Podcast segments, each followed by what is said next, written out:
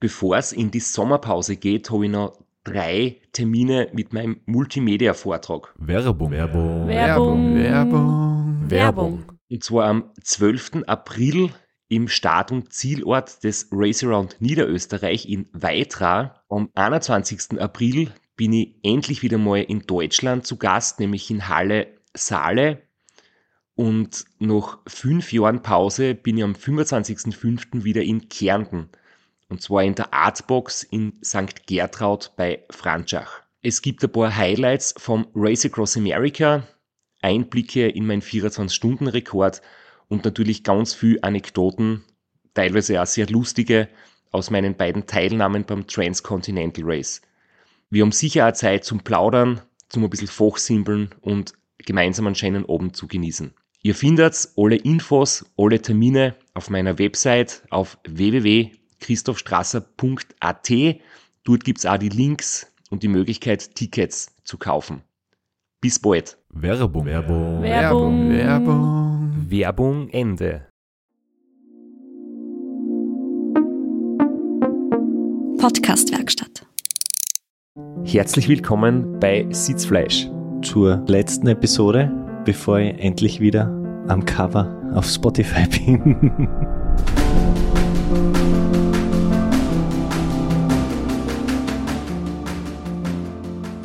Ja, wir haben heute die letzte Ausgabe unserer Transcontinental-Reihe, zumindest Haben wir dem, geplant, dass es die Ja. letzte ist. mit dem Sondercover. Und dann sind wir wieder gemeinsam drauf. Ja, wird auch Zeit. Ja.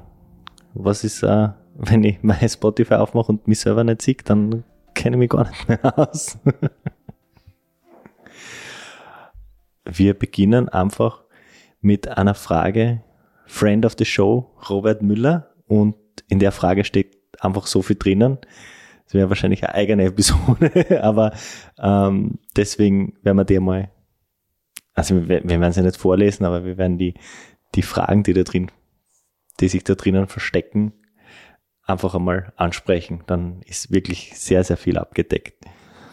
Die erste Frage, wie viel Zeit hast du in die Routenplanung investiert und im Nachhinein betrachtet, war es zu viel oder zu wenig? Das ist eine super spannende Frage.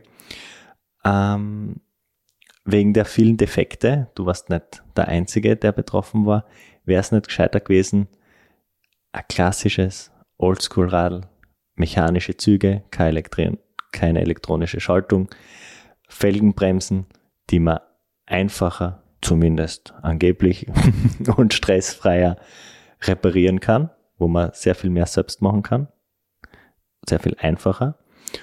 Und ist es überhaupt noch ein Radrennen, wenn nicht alle die gleiche Strecken machen? Ich hab nicht mit der Stoppuhr jede Minute mitgestoppt, wenn ich an der Routenplanung gesessen bin. Das waren manchmal 20 Minuten, das waren manchmal drei Stunden, aber ich denke, es waren mehr als 100 Stunden insgesamt. Ähm, ja, manchmal tut man da einfach äh, ein bisschen grob drüber fliegen, surft ein bisschen in Google Maps und schaut sich mal großräumig ähm, so den Bereich an und dann, wo man wirklich ganz im Detail auf der höchsten Zoom-Stufe vor dem Rechner sitzt und vor dem Bildschirm sitzt und sich halt wirklich ähm, Notizen dazu macht und vergleicht und Varianten aussucht und ins Detail geht. Ähm, das ist dann natürlich so die wichtigste Arbeit, aber ob jetzt die mindestens 100 Stunden zu viel oder zu wenig waren, es war definitiv nicht zu viel, aber ich glaube, es ist wie beim Training. Das heißt nicht, wer die meiste Zeit am Radl sitzt, hat die beste Form. Man kann effizient und effektiv trainieren, man kann richtig oder falsch trainieren. Und das ist beim Routenplanen auch so. Das ist, glaube ich, ein Lernprozess. Und mit 100 Stunden kannst du wahrscheinlich eine super gute Route planen. Oder du kannst mit 100 Stunden einfach einen Blödsinn machen und Fehler einbauen, weil du das halt einfach noch nicht so gut kannst. Und das ist ein Lernprozess, aber ja, sagen wir mal so, man muss es öfters machen. 100 Stunden werden schon reichen, aber es ist jetzt schon eine sehr, sehr lange Zeit. Und dass das ein Radlrennen ist, wo unterschiedliche Routen gefahren werden, habe ich mir am Anfang auch überhaupt nicht vorstellen können. Das ist ja im Nachhinein total arg zu sehen, dass manche Leute einfach durch teilweise schlau, aber doch ähm, heftige Abkürzungen ähm, dann irgendwie wieder Platzierungen gut machen und alles legitim, alles im Rahmen, aber man muss sich das erst einmal vor Augen führen, dass man vielleicht selbst auch nicht so gefestigt ist und sagt, man fährt ein Straßenradlrennen, sondern du darfst die Radl halt über den Berg tragen und schieben und wenn das kürzer und schneller ist, dann ist das, ist das schlau. Ähm, denn das Denkmuster muss man sich erst angewöhnen, aber ich muss schon sagen, ähm, mehr das Gefühl, ein Radlrennen zu fahren, habe ich zum Beispiel beim Ram, weil da geht's einfach um schnelles Radlfahren und der, der körperlich fitteste und der mental stärkste Athlet kann das Rennen gewinnen. Es wird jeder die gleichen Probleme zu meistern haben, jetzt wenn es von der Strecken her geht, von der Topografie. Und ähm, beim Transcontinental ist es halt viel, viel komplizierter. Du musst dich mit ganz vielen Sachen herum äh, beschäftigen und es ist komplexer, spannender teilweise, aber ich habe ganz oft das Gefühl gehabt, so, ich möchte endlich einmal gescheit Radl fahren und dann musst du wieder Stempel im Radl reparieren und musst wieder Stempel einkaufen und dann ist wieder ein Brücken abgerissen und äh, einen kleinen Umweg unabsichtlich eingebaut und irgendwie hast du immer das Gefühl so, irgendwas haltet mich zurück. Ich möchte endlich einmal nur mehr Radl fahren und ähm, ganz ein anderer Modus. Beides finde ich extrem faszinierend und spannend. Unser aller Lieblingsthema. Mechanische, mechanisches Rad, mechanische Bremsen, Felgenbremsen. Glaubst du, hättest du weniger Probleme gehabt, also zumindest hättest du mal nicht selbst die Bremsflüssigkeit auslassen können?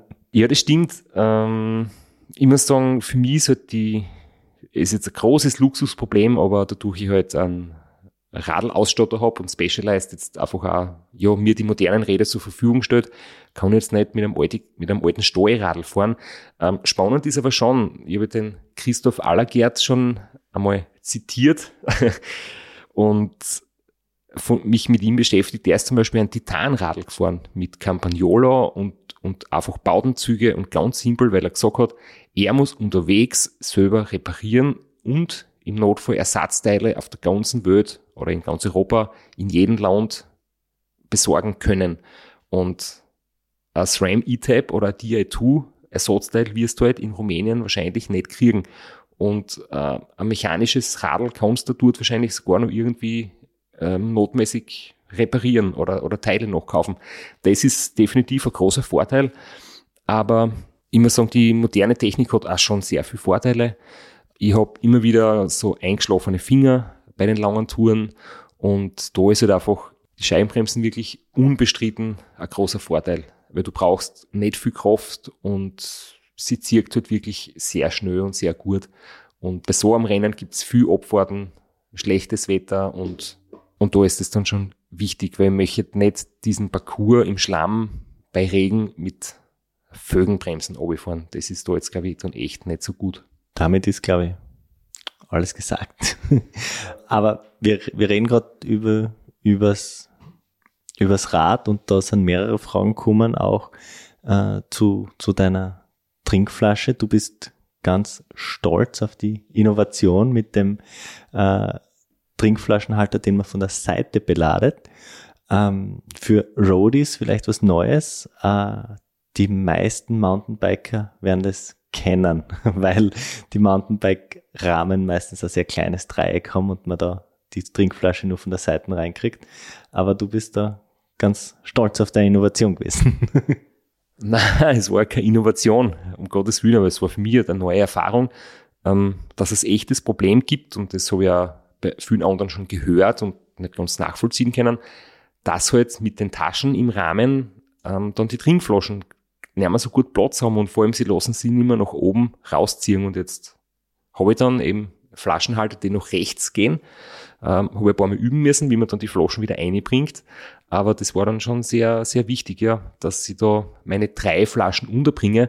Und die dritte Trinkflaschen war hinten auf der Satteltasche, auf der Arschrakete mit Gummibändern nur als, als Backup sozusagen für Abschnitte, wo ich längere Zeit nichts einkaufen kann montiert, unter Anführungszeichen, und die habe ich dann irgendwann verloren. Also ich bin gefragt worden, wo ich meine Trinkflaschen verloren habe, weil ich bin mit drei Flaschen gestartet, mit einer angekommen. Ich weiß es nicht. Am Parcours in Rumänien habe ich noch zwei gehabt und im Ziel habe ich noch eine gehabt. Irgendwo ist sie verloren gegangen oder ich habe es stehen lassen beim Auftanken, ich weiß es nicht mehr. Aber ja, ich kann nur sagen, ganz wichtig, ähm, dass man sich da wirklich gut damit beschäftigt und nicht einfach nur Trinkflaschenhalter und Taschen aufs Rad spannt und dann unterwegs sind und merkt, hoppala, ich bringe die Trinkflaschen nicht, außer das wäre dann eher blöd. Wir haben ja beide das Glück, also wir sind jetzt nicht die Größten, aber wir fahren zumindest, sagen wir so, Standardgrößen auf, auf unseren Bikes.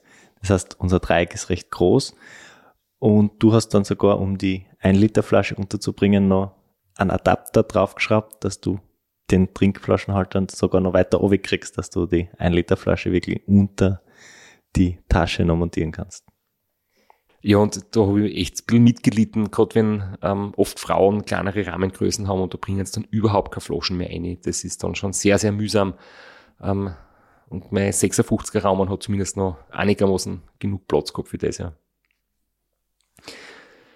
Was ich aber zur vorigen Frage auch noch dazu sagen wollte, ähm, bezüglich äh, der modernen Technik am Radl, ich muss jetzt sagen, die Di2 finde ich noch ein bisschen besser, weil du hast einfach einen Akku und Kabelverbindungen und die Fehlerquellen, die was ich jetzt zum Beispiel das erste Mal gehabt habe mit Wackelkontakt von der Batterie im, im Schalthebel, wird dort halt nicht passieren und du hast es kann natürlich bei den Kabeln auch was passieren, aber ich finde halt eine Stromquelle ist weniger fehleranfällig als vier Stromquellen.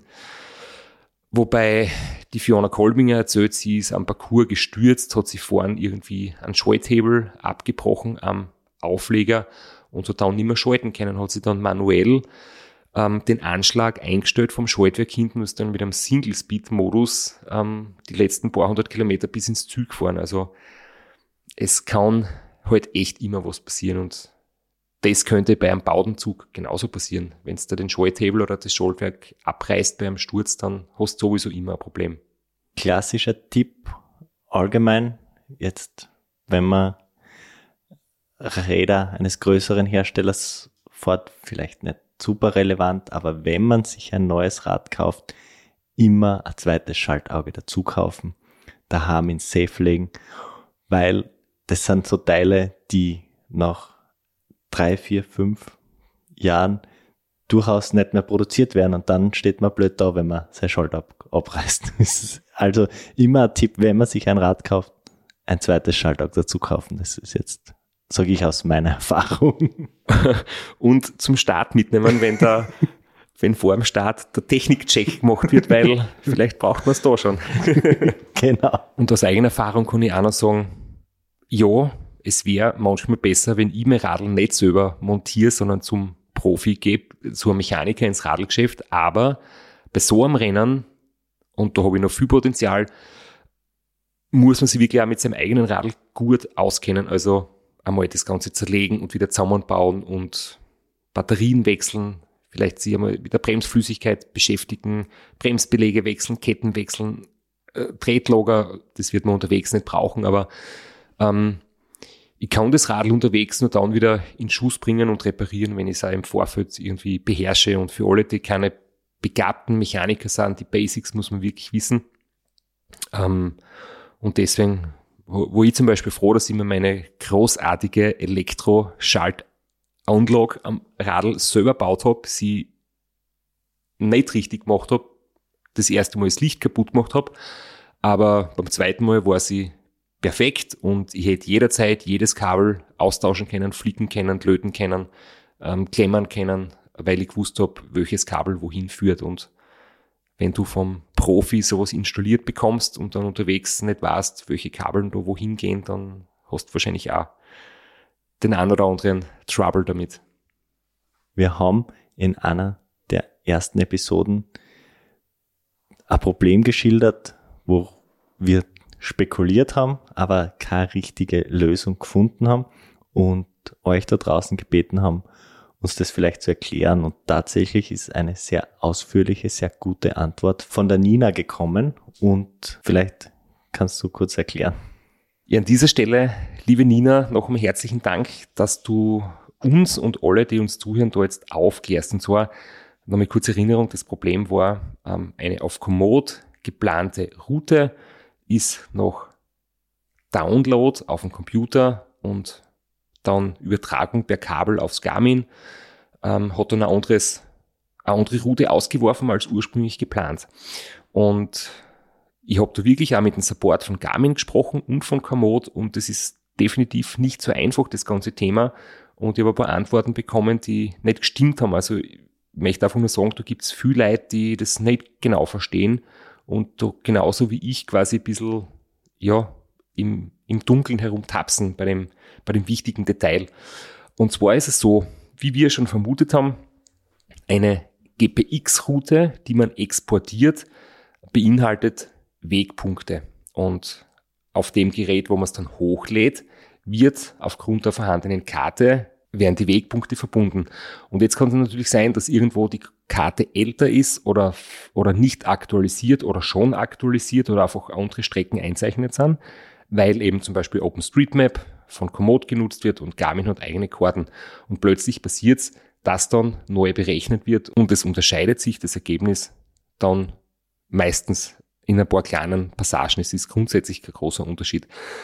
Äh, bei anderen Plattformen als Komoot, wie zum Beispiel AllTrails oder Ride with GPS, kann man auch eine TCX-Datei exportieren. Und das ist nach wie vor, finde ich, eine gute Sache, weil eine TCX-Datei ist einfach nur eine Linie, die aus deinen Wegpunkten besteht und die kann überall eingeblendet werden. Auch bei den ganz alten Garmins, wo du gar keine Karten installiert hast. Bei meinen ersten Garmin Edge 500 und 510 war keine Karten drauf und diese Linien hast du trotzdem gehabt, denen kannst du nachfahren. Das heißt, TCX ist, ist eine fixfertige Linie, die nicht mit der Karten interagiert. Und bei Komoot gibt's das aber nicht, da gibt's nur GPX. Und da jetzt jetzt kritisch. Und jetzt, liebe Nina, kommen wir zu deiner Lösung. Man soll es nicht unbedingt downloaden auf dem Computer mit dem Kabel aufs Garmin spülen, weil dann wird es komplett neu berechnet, sondern am Garmin zum Beispiel diese Komoot-App installieren. Das kannst du über den Garmin IQ App Shop Store. Store. So, ich glaube, die Leute kennen sie aus Findens. Also IQ wie Intelligenzquotient. Garmin IQ, genau. Und dort kann man sich den Komoot-Link. Ich glaube, es heißt sogar Connect IQ. Es ist jedenfalls nicht die Garmin Connect App, sondern es ist eine eigene Garmin Connect IQ App. die braucht man jedenfalls. Man braucht nur eine zusätzliche App. Werbung. Werbung. Werbung. Werbung. Werbung. Flo, bist du auch schon so aufgeregt, wenn du an den April denkst?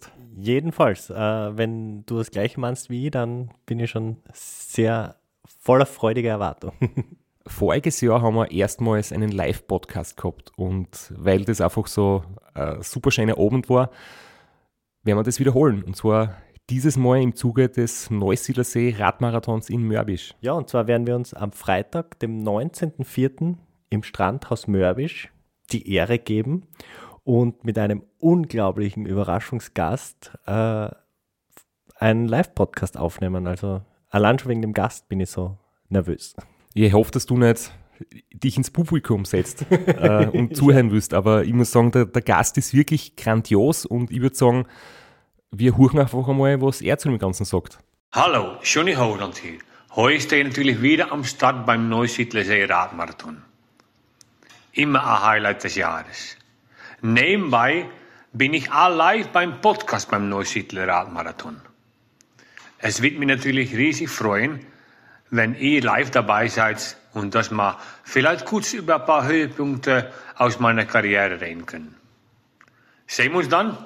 Wer die legendäre Stimme noch nicht erkannt hat, das war Johnny Hogerland, legendärer Fahrradprofi und Pensionsbetreiber in Kärnten. ja, und noch unter anderem dreimaliger Teilnahme oder Finish bei der Tour de France, jetzt auch im, in der Radmarathon-Szene sehr erfolgreich und sehr umtriebig. Und ja, wir freuen uns sehr, dass wir mit ihm äh, den Abend gestalten können. Und natürlich haben wir auch was zu gewinnen. Und zwar gibt es für zwei Personen jeweils ein Ticket und einen Startplatz für entweder Zeitfahren oder Radmarathon. Zeitfahren ist am Samstag, Radmarathon am Sonntag. Das heißt, es sind zwei Tickets, zwei Startplätze und gewinnen tun die, die folgende Frage richtig beantworten. Wie viele Tage ist Johnny Hogerland bei der Tour de France 2011 im rot-weiß gepunkteten Bergtrikot unterwegs gewesen? Schickt uns eine E-Mail an sitzfleisch.christophstrasser.at wir freuen uns auf eure Teilnahme, wir freuen uns auf äh, den Live-Podcast im Strandhaus und vor allem auf unsere Teilnahme, weil wir beide haben auch eine Startnummer und werden Samstag beim Zeitfahren dabei sein. Ja, und werden uns wieder mal mit den Besten der Szene messen. Du wahrscheinlich ein bisschen kompetitiver als ich, aber ich freue mich immer wieder, wenn ich mir aufs Zeitfahrrad setzen kann. Heuer bin ich ohne Scheibe am Start, weil du meine Scheibe ja verkauft hast. Vielleicht können wir nur in der Leihgeschäft einfällen. Werbung. Werbung. Werbung. Werbung. Werbung Ende. Und dort dann eben Komoot installieren und dann wird direkt eine Verbindung hergestellt, wird über Bluetooth, äh, glaube ich, hergestellt mit dem Handy und dann kannst du quasi deine Komoot-Files, die du geplant hast, direkt am Garmin quasi so wiedergeben, wie du sie geplant hast, ohne dass sie zwischen noch neu berechnet werden. Es kann nur dann wirklich noch passieren, das hat mir der Komoot-Support gesagt, dass doch kleine Änderungen gibt, wenn eben die Karten überhaupt nicht passen, wenn eine Straße komplett fehlt. Aber es wird jetzt nicht anders interpretiert, wenn man zum Beispiel am Garmin einstellt, die populärste Route wählen, nicht die kürzeste oder die schnellste, dann wird es sofort neu berechnet. Wenn man es mit der IQ-App überspült, wird es grundsätzlich gleich gemacht, nur im Falle von fehlenden Straßen wird es neu berechnet. Und damit sollte das Problem dann eigentlich nicht mehr passieren. Liebe Nina, vielen Dank und ich hoffe, es hat irgendwer verstanden. Flo, du hast, du hast das, glaube ich, nicht verstanden, oder? Zum Glück bin ich so selten außerhalb meiner Komfortzone unterwegs und die Routen, die ich fahre, die kenne ich eigentlich. Ja, Fixed Route, Robert, lieber Robert Büller, das wird mir eigentlich auch sehr gut gefallen. Fixed Route, wo jeder die gleiche Route fährt, dann hätte man das Problem auch nicht. Vorausgesetzt, jeder fährt die gleiche Route am gleichen Gerät mit dem gleichen Pfeil dahinter. Ja, wenn es vom Veranstalter zur Verfügung steht wird, hat es bis jetzt immer gut funktioniert, weil die einfach ganz viele Wegpunkte einzeichnen. Und wenn man viele Wegpunkte einzeichnet, geht's auch mit der herkömmlichen Methode. Und dann kann man noch den Track im Hintergrund immer fix einblenden. Das ist auch noch eine gute Option. Auch dafür braucht man genügend Wegpunkte. Und ich glaube, als Fazit, Flo, bevor du vom Sessel fällst, äh, sagen wir einfach nicht mit dem Kabel auf den Garmin übertragen, noch ein Download, sondern eben direkt mit der IQ-App übertragen und ähm, dann funktioniert es wesentlich besser. Genau. Jetzt zu was, was mich wundert, dass wir es eigentlich noch nicht früher unterbracht haben, weil das ist ja doch irgendwie unser Leibthema. Pun intended, kann ich da nur sagen. Wie viel Kalorien hast du zu dir genommen und wie viel Kalorien hat der Snickers? Ja, siehst du, ich wollte noch ähm, meine Google-Recherche fertig machen, weil ich noch schauen will, was Weißbrot hat, weil das waren eigentlich so meine drei größten Energielieferanten. Weißbrot, Cola und Snickers und ich komme heute eine halbe Stunde zu spät zur Aufnahme und du hast drei Sachen zu recherchieren gehabt und hast nur Cola und Snickers geschafft. Nein, ich habe noch andere Sachen recherchiert. Also, Handy ist gezückt. Ein Liter Cola hat 420 Kalorien und ich werde im Schnitt schon 5 Liter davon getrunken haben. Das sind einmal Pro Tag. pro Tag, das sind einmal über 2000 Kalorien. Ich habe definitiv, vor allem in der zweiten Phase des Rennens, ähm, mindestens ein Kilo, ich glaube eher zwei Kilo Weißbrot gegessen, ähm, hat pro Kilo 2600 Kalorien, kommen nochmal 5000 Kalorien dazu, wenn es zwei Kilo waren und ähm, 10 Stickers habe ich sicher gegessen und es ist jetzt schwierig, da gibt's die X-Large, dann gibt's die kleineren, dann gibt's die mittleren und die Größe ist schwer zum sagen. Auf jeden Fall 100 Gramm haben 480 Kalorien. was wirklich extrem gut ist, wenn man was Hochkalorisches braucht. Also ähm, 483 Kalorien genau auf, auf 100 Gramm, das ist ordentlich. Ähm, und deswegen sollte man es nicht, so wie ich, wenn man acht Stunden im Büro sitzt, nebenbei snacken, weil dann verbrennt man es eher nicht. Ja, und äh, je nachdem, ob es jetzt eine Dreierpackung ist oder Doppelpackung oder Super XL, Super Size, ähm, ich weiß es nicht mehr. Ich glaube, 50 Gramm bis 80 Gramm hat ein Riegel und mindestens 10 am Tag habe ich gegessen, wenn nicht 20. Also ich schätze mal ein Kilo, ein Kilo Snickers, zwei Kilo Weißbrot und fünf Liter Cola.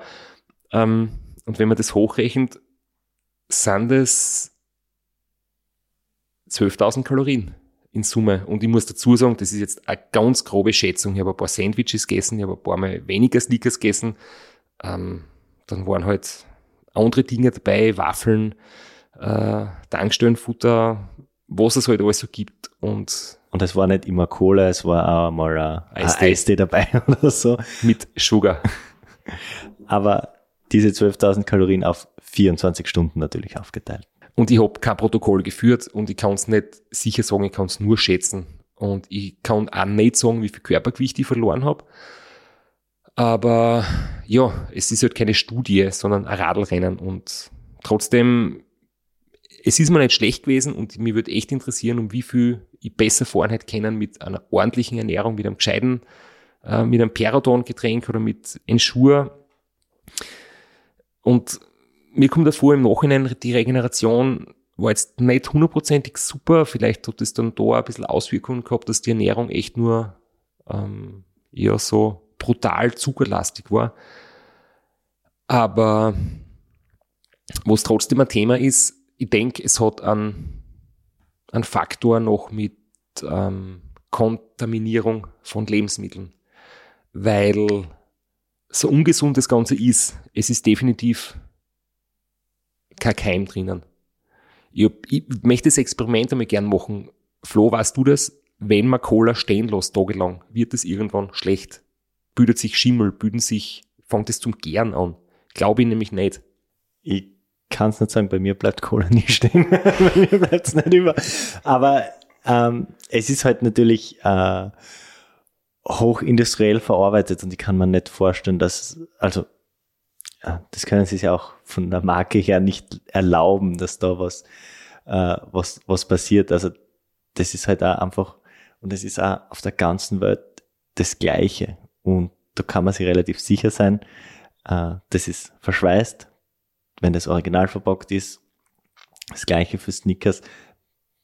Man kriegt zwar keine gute Qualität, man kriegt, also man kriegt keine hochwertige Ernährung, aber man kriegt sehr viele Kalorien zu einer guten Qualität äh, und, und mehr ist es nicht. Und, und für das Rennen ist es halt das, was man braucht. Das ist halt, ähm, wenn man, man kann schon riskieren und sich was vom Straßenrand von irgendeinem Standel nehmen, aber ich bin da auch im, im Ausland sehr anfällig für, ähm, nennen wir sie Magen-Darm-Geschichten und äh, das kannst du halt im Rennen nicht brauchen.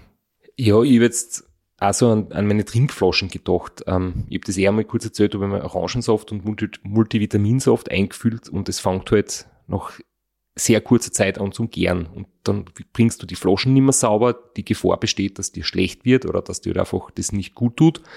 Und wenn das Cola offen in der Trinkflaschen die letzten zehn Tropfen, die nicht mehr rausgehen, wenn das jetzt drei Stunden ähm, in der knallenden Sonne irgendwo herumsteht, das wird halt auch nicht schlecht und auch nach neun Tagen ist die Flaschen zwar grausig, aber nicht so kontaminiert, weil Klo putzen kann man auch mit Cola zum Entkalken. Also das ist schon ein, ein krasses, ungesundes, ja, arges Getränk, das ich im Alltag echt nicht empfehlen kann, aber es funktioniert halt bei dem Rennen und beim Snickers genauso.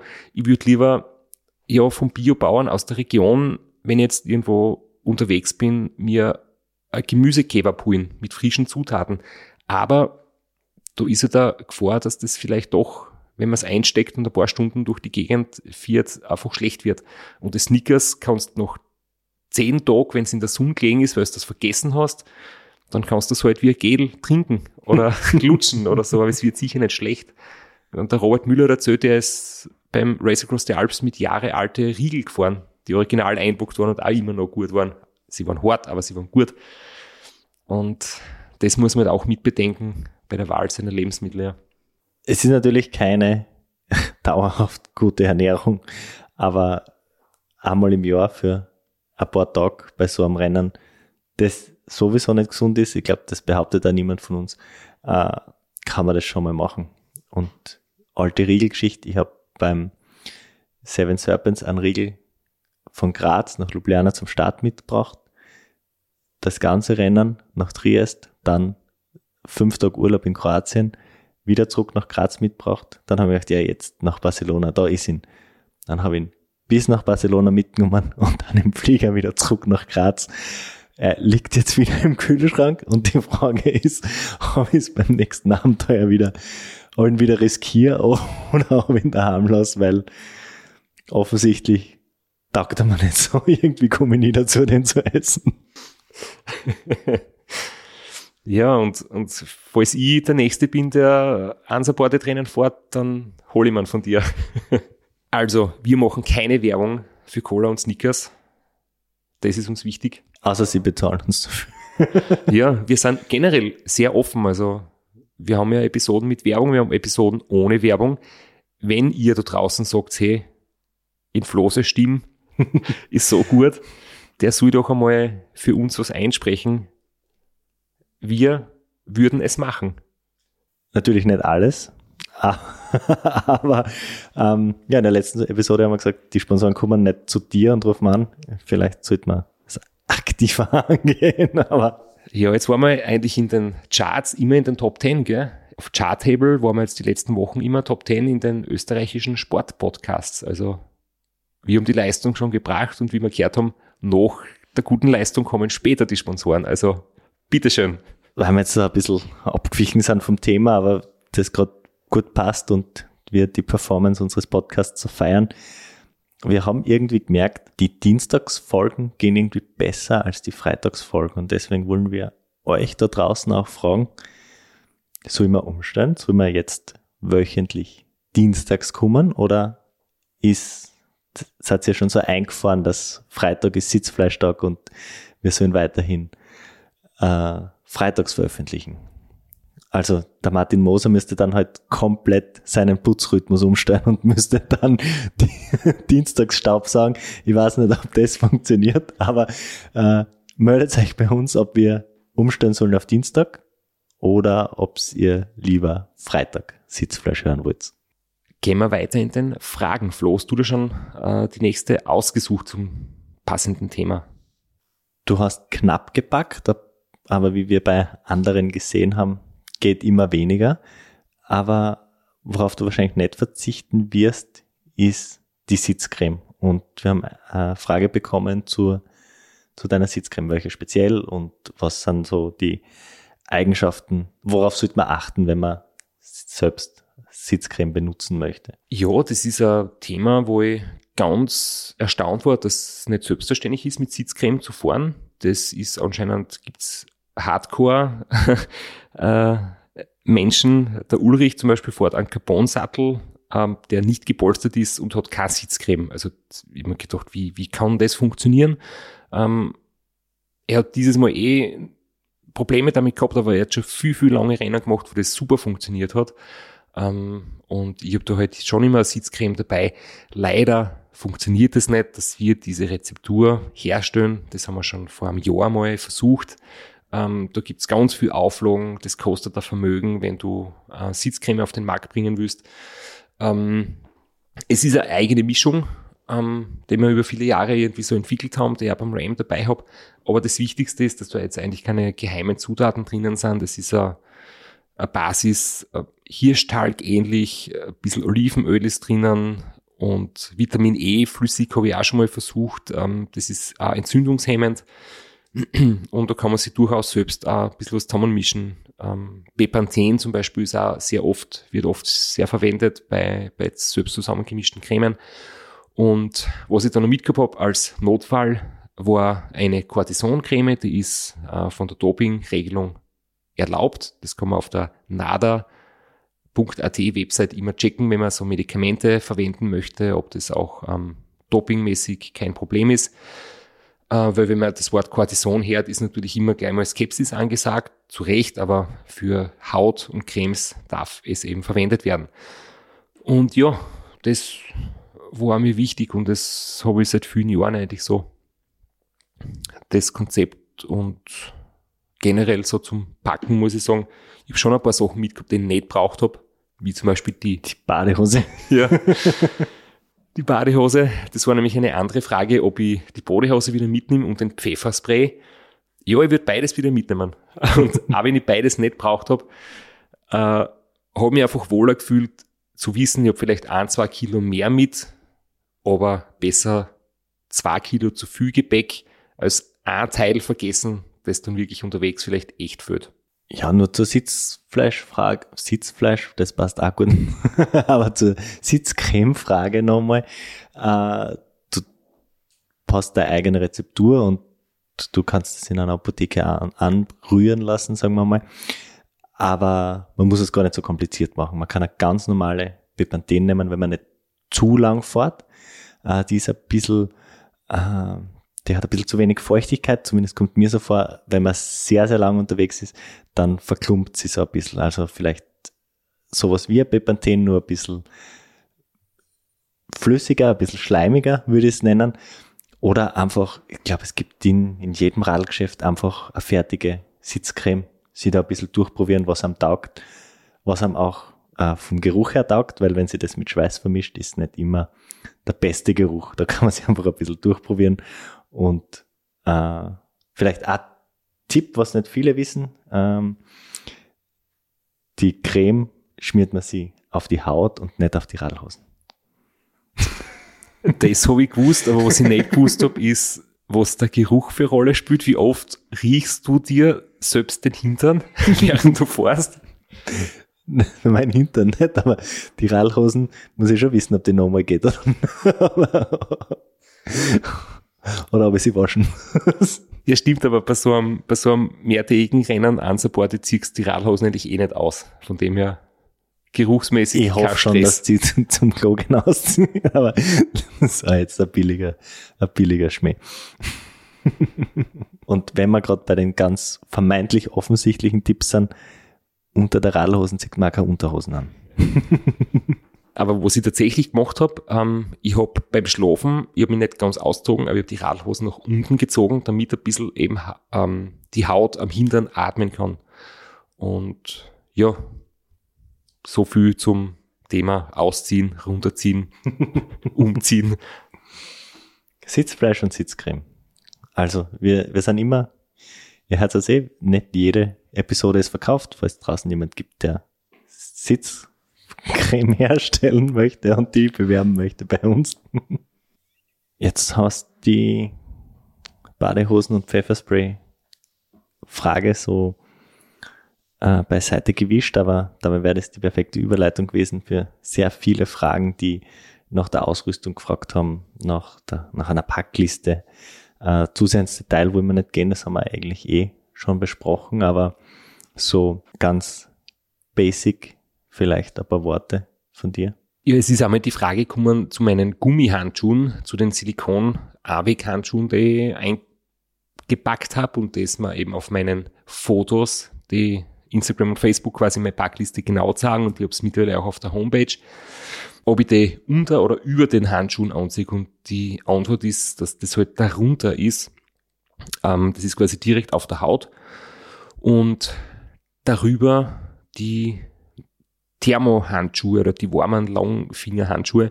Und es ist insofern ganz cool, weil ähm, es, ist, es geht halt kein Wind durch und keine Feuchtigkeit. Man wird ein bisschen feucht durchs Schwitzen von innen, aber es ist wirklich um einiges wärmer, weil eben, wenn es lange Zeit regnet, die Haut nicht so komplett auskühlt und nicht so komplett aufgeweicht wird. Und darüber kann man sich dann eben ja, die warmen Winterhandschuhe drüber ziehen. Das ist wirklich so ein, ein, kleiner Trick, den ich irgendwo mal gesehen habe und der funktioniert wirklich gut. Und generell bei der Bekleidung muss ich sagen, ich habe ein Unterleiberl mitgehabt, ein Netzshirt, das habe ich kein einziges Mal angezogen. Das hätte ich mir angezogen, wenn es sehr kalt wird. Dann das kurze Trikot und die Ärmlinge und ein Thermotrikot, ein langes und eine hauchdünne Regenjacke. Das war so mein ähm, Setup für oben und unten einfach nur Beinlinge und sonst nichts ähm, zur Radlhosen dazu. Ähm, eine zweite Radlhosen mitgehabt, die wir unterwegs circa bei der Hälfte dann einmal ausgetauscht, habe ich dann einmal die Hose ausgezogen. Äh, aber das oben haben wir jetzt so überlegt, du kannst da hochqualitative Regenjacke mitnehmen, die ein bisschen wärmer ist, nur wenn es jetzt einen warmen Sommerregen hat und du brauchst nur tagsüber was zum Trockenbleiben, ist die hauchdünne Regenjacke besser. Und mit dem Thermotrikot, wenn du dann alles anziehst, beide Schichten, ist es erstens wieder sehr warm und wasserdicht. Das haben wir gedacht, kann eine hochqualitative, wärmende Regenjacke ist vielleicht too much, wenn es der tagsüber bei 25 Grad die dann anziehst, dann hast du unterhalb einen Hitzeschlag. Vor allem, weil du ja durch die Arschrakete und der Oberrohrtasche relativ wenig Wasser von unten abgekriegt hast und für das bisschen von oben reicht's alleweil. ja, und für die Schuhe oder für die Socken kann man einfach dann im Supermarkt ähm, Plastiksackerl über die Socken, über die Schuhe ziehen. Das ähm, ist wesentlich sinnvoller in dem Fall als Überschuhe, die halt doch irgendwie dann schwer und voluminös sind. Vor allem zweiteres, was doch so Neopren-Überschuhe nehmen doch ordentlich Platz weg. Wir haben die Backliste eigentlich eh schon in den ersten Episoden ganz ausführlich besprochen, aber vielleicht lasst sie so ein kurzes Fazit ziehen und die, die sehr vielen Fragen zu äh, deiner Ausrüstung äh, so in drei Kategorien zusammenfa zusammenfassen. Was hast vergessen? Was hättest gern gehabt? Was würdest genauso wieder mitnehmen? Und was würdest du jedenfalls weglassen? Vergessen habe ich Schläuche mit fixen Ventilen, die sich nicht außer dran lassen, wenn man die Pumpe abdreht. Und das Adapterteil, um in einer Autowerkstatt oder der Tankstelle vom Autoventil zum Rennradventil die Luft aufzupumpen. Die zwei Sachen habe ich definitiv vergessen. Was ich weglassen würde, eigentlich nix. Ich habe jetzt nicht wirklich zu viel mitgehabt. Ich meine, ich habe sieben, acht Kabelbinder mitgehabt für Notfälle und ähm, ein bisschen Isolierband, also so Gafferband an der Pumpe herumgewickelt. Ähm, das würde ich trotzdem wieder gleich machen, weil das nimmt keinen Platz weg und wenn man es einmal wirklich braucht, dann ist man froh, wenn man es hat, auch wenn ich es diesmal nicht braucht habe. Ähm, Pfefferspray würde ich wieder mitnehmen. Man weiß nie, ähm, ob man sich immer irgendwie in einer brenzligen Situation vielleicht äh, verteidigen oder helfen muss. Ähm, auch wenn ich grundsätzlich nur gute und friedliche Erfahrungen gemacht habe, aber es reicht halt ein unschöner Moment und dann ist man froh, wenn man ein bisschen was hat und, und auch die Trillerpfeife, für die du ein bisschen mich belächelt hast, würde ich wieder mitnehmen, wenn man mal irgendwo ähm, ja, Hilfe braucht und auf sich aufmerksam machen muss oder so. Ähm, was ich wieder gleich machen würde, oder mit was ich sehr zufrieden war, äh, mit der Reifenwahl. Der 28er Roubaix-Reifen hat bis auf das, wenn man ihn in die Wiesen stellt, in einer Blumenhecke, hat er keine Defekte gehabt. Und ich würde nicht tubeless fahren, auf keinen Fall. Ich war sehr zufrieden mit den Schläuchen. Wenn es Pannen gibt, kann man sich selbst helfen. Vielleicht würde ich mir andere Pumpen mitnehmen, wo ich ein bisschen mehr Druck zusammenbringe, oder ich muss im Vorfeld mehr, mehr Liegestütz machen oder Klimmzüge, damit ich mehr pumpen kann. Ähm, war mit den Reifen sehr zufrieden und vor allem auch mit der Stromversorgung, mit dem Nabendynamo, mit dem USB-Ladergerät. Ähm, Kabel würde ich vielleicht nicht mehr gern verlieren. Da würde ich mehr mitnehmen oder die irgendwie befestigen. Aber ich muss sagen, die Dinge haben ausgezeichnet funktioniert. Auch die Beleuchtung, vorne die Supernova. Hinten habe ich noch drei Rücklichter oben gehabt, falls was ausfällt. Und auch Rücklichter, die einen roten und weißen Modus haben. Das heißt, die kann man das weiße Licht und auf dem Höhen als Stirnlampe. Und ich war eigentlich mit sehr, sehr vielen Sachen sehr zufrieden.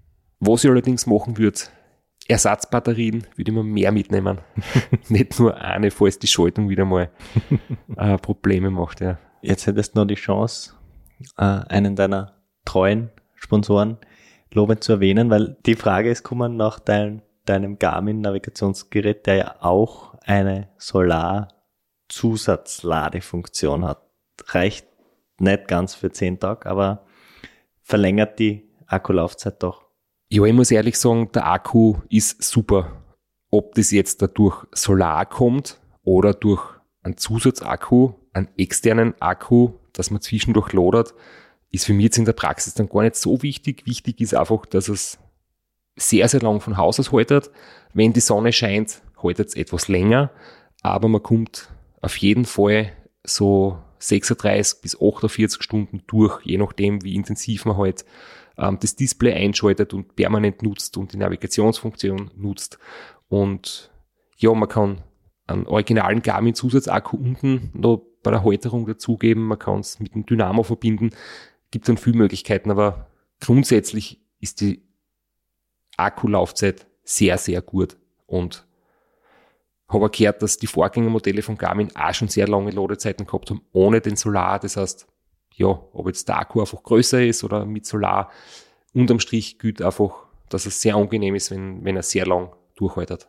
Ja, die nächste Frage, und jetzt haben wir gesagt, drehen wir den Spieß um, weil da geht es nämlich darum, ähm, dass das Thema Unsupport jetzt so interessant ist und äh, welche Rennen das es da gibt, vielleicht zum Einstieg, weil natürlich ist nicht gleich das Transcontinental vielleicht für jeden geeignet.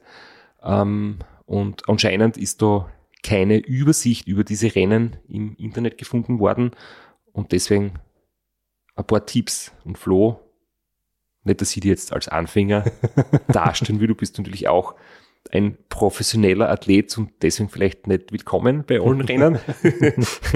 Na, aber ähm, bitte beantworte du uns das. Die Frage ist ein bisschen umfangreicher und ein Punkt, der schon ganz klar ist, den wir schon öfter erwähnt haben. Es ist vermeintlich sehr viel unkomplizierter. Man braucht kein großes Team, man braucht kein Auto, ähm, man braucht ein Fahrrad und ein bisschen ein Gepäck und dann kann man das machen und man muss sich natürlich nicht gleich ans TCR wagen, weil selbst wenn man sich traut, wir haben es auch schon angesprochen, man bekommt ja nicht automatisch einen Startplatz. Ähm, aber es gibt wirklich äh, so, so viele dieser Rennen äh, von in allen Distanzen von 300 bis 2000 Kilometer alles dabei auf der ganzen Welt. Äh, eine sehr gute Übersicht ist äh, auf der Webseite eines, eines deiner Partner, Abitura. Da kann man sogar noch Distanz und Terrain und geografische Region auf der Welt auswählen und und noch Datum. Und noch Datum. Also du hast wirklich Filterfunktionen, welche Rennen, wo, wann, welches Terrain genau. Und es ist sehr gut dargestellt, ja.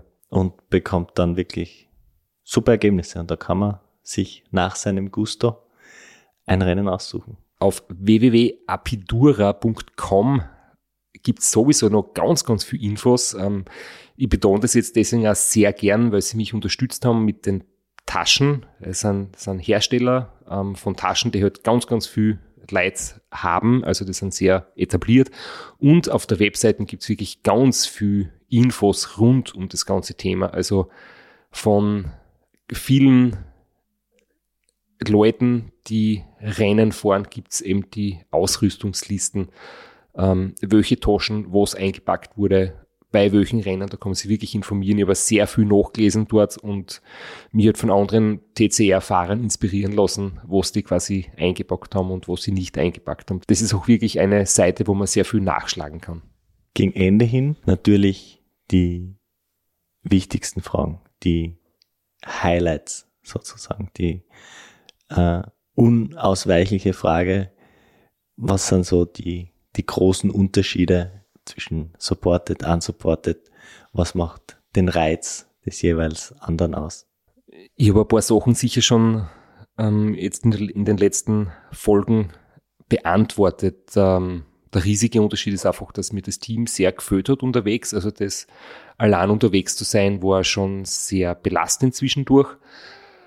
Andererseits habe ich dadurch gemerkt, dass man völlig anders mit Situationen umgeht und emotional völlig anders drauf ist, weil ja, ich schlafe mehr, unsupported, was wichtig ist, das macht er emotional stabiler und damit ist mein Kopf auch besser drauf. Aber es ist wie bei kleinen Kindern. Ich mache jetzt einfach das, das Beispiel, wenn, wenn ein Kind einfach hinfällt und sich jetzt nicht verletzt, sondern einfach nur stolpert. Ähm, und jemand läuft hin und sagt, du bist so arm und geht's dir gut, ähm, dann wird das Kind vielleicht weinen und schreien und ein Theater machen. Und wenn es allein ist, wenn man das einmal beobachtet, wenn niemand darauf reagiert, das Kind steht auf und geht weiter. Da ist einfach, es weint nicht. Und irgendwie ist man halt echt selber auch so ähnlich drauf, weil ich muss mir von euch manchmal die, ich weiß nicht, wie lustig ihr das meint oder wie, wie sehr es euch wirklich auf die Nerven geht. Ich bin jetzt sicher niemand, der groß jammert, aber halt doch einmal jammert, weil halt einfach jemand da ist, mit dem er reden kann. Und manchmal hätte man gern ein Lob, wenn man besonders gut gefahren ist. Manchmal hätte man gern ein bisschen Mitleid. Manchmal hätte man gern, wird man gern auf die Schulter geklopft. Manchmal wird man gern ein bisschen getröstet, was auch immer.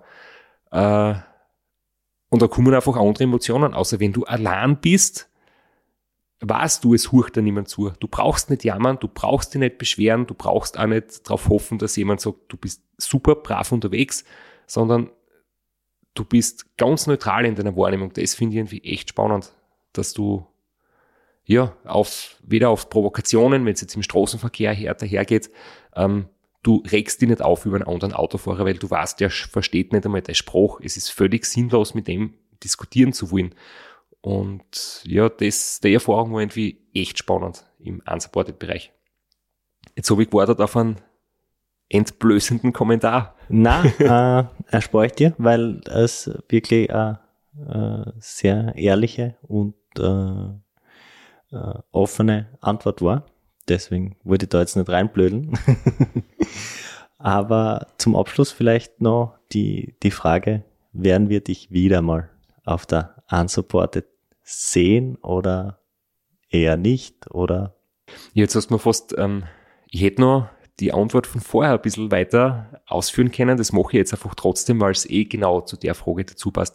Ähm, ob ich es wieder mache, kann ich jetzt noch nicht sagen, aber ich kann nur sagen, es hat mich wahnsinnig bereichert in meinem persönlichen, einfach ja, in meinem Leben, dass ich die Erfahrung gemacht habe, dass ich es mich getraut habe, ähm, das anzugehen.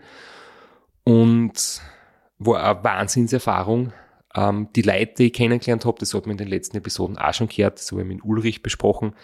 Ähm, es war sehr schön, einfach die, die Community kennenzulernen und ich glaube, dass, dass es die Leute gefreut hat, dass mich kennengelernt haben. Ich habe den Eindruck gehabt, wir haben viel geredet über eben den Vergleich supported, unsupported und ja, reines, pures Radlrennen, das Gefühl habe ich bei Rennen mit Betreuerteam, weil es da einfach wirklich nur mehr ums Radlfahren geht, körperlich und mental.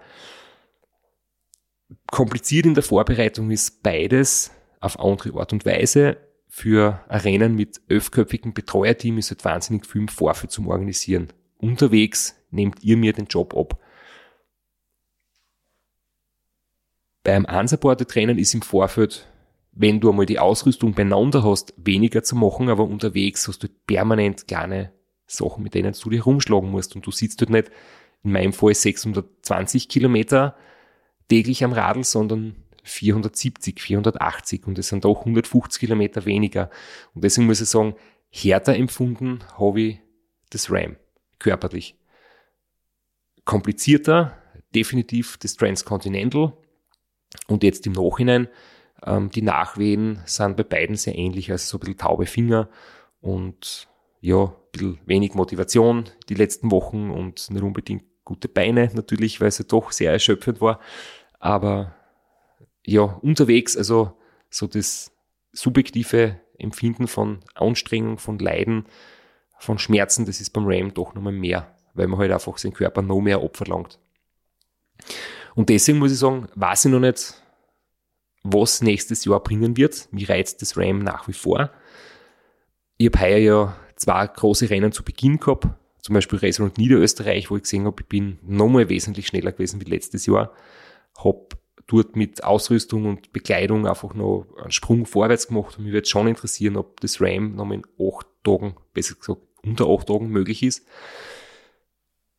Gleichzeitig ist ja beim Transcontinental noch so viel möglich, wenn ich dran denke, die, die Verfahrer und die die, die kleinen technischen Hopperlas und so weiter, da gangert noch so viel mehr. Nur weiß ich nicht, und jetzt wird's fast philosophisch, manche Dinge sollte man, glaube ich, als einzigartiges und einmaliges Erlebnis stehen lassen. Und manche Dinge sind einfach sehr reizvoll zu verbessern und zu optimieren und so richtig ins Detail zu gehen. Und ob jetzt zum Beispiel, so wie meine Australien-Durchquerung, das war einmalig und einzigartig und das war schön, das war nicht perfekt und das hat super passt. Und ich bin froh, dass ich das nur einmal machen und nie mehr machen werde oder 24 Stunden auf der Bahn fahren. Nie mehr. Das war zwar nicht so schön, aber trotzdem einmalig. Und beim Transcontinental reizt mich beides. Es entweder so stehen zu lassen, als geniales Erlebnis, oder so wie beim Ram anfangen zu optimieren. Und das überlegen wir jetzt im Herbst, ja. Und genauso lassen wir jetzt den Podcast stehen. Aus, da gibt's gar nicht mehr zu sagen.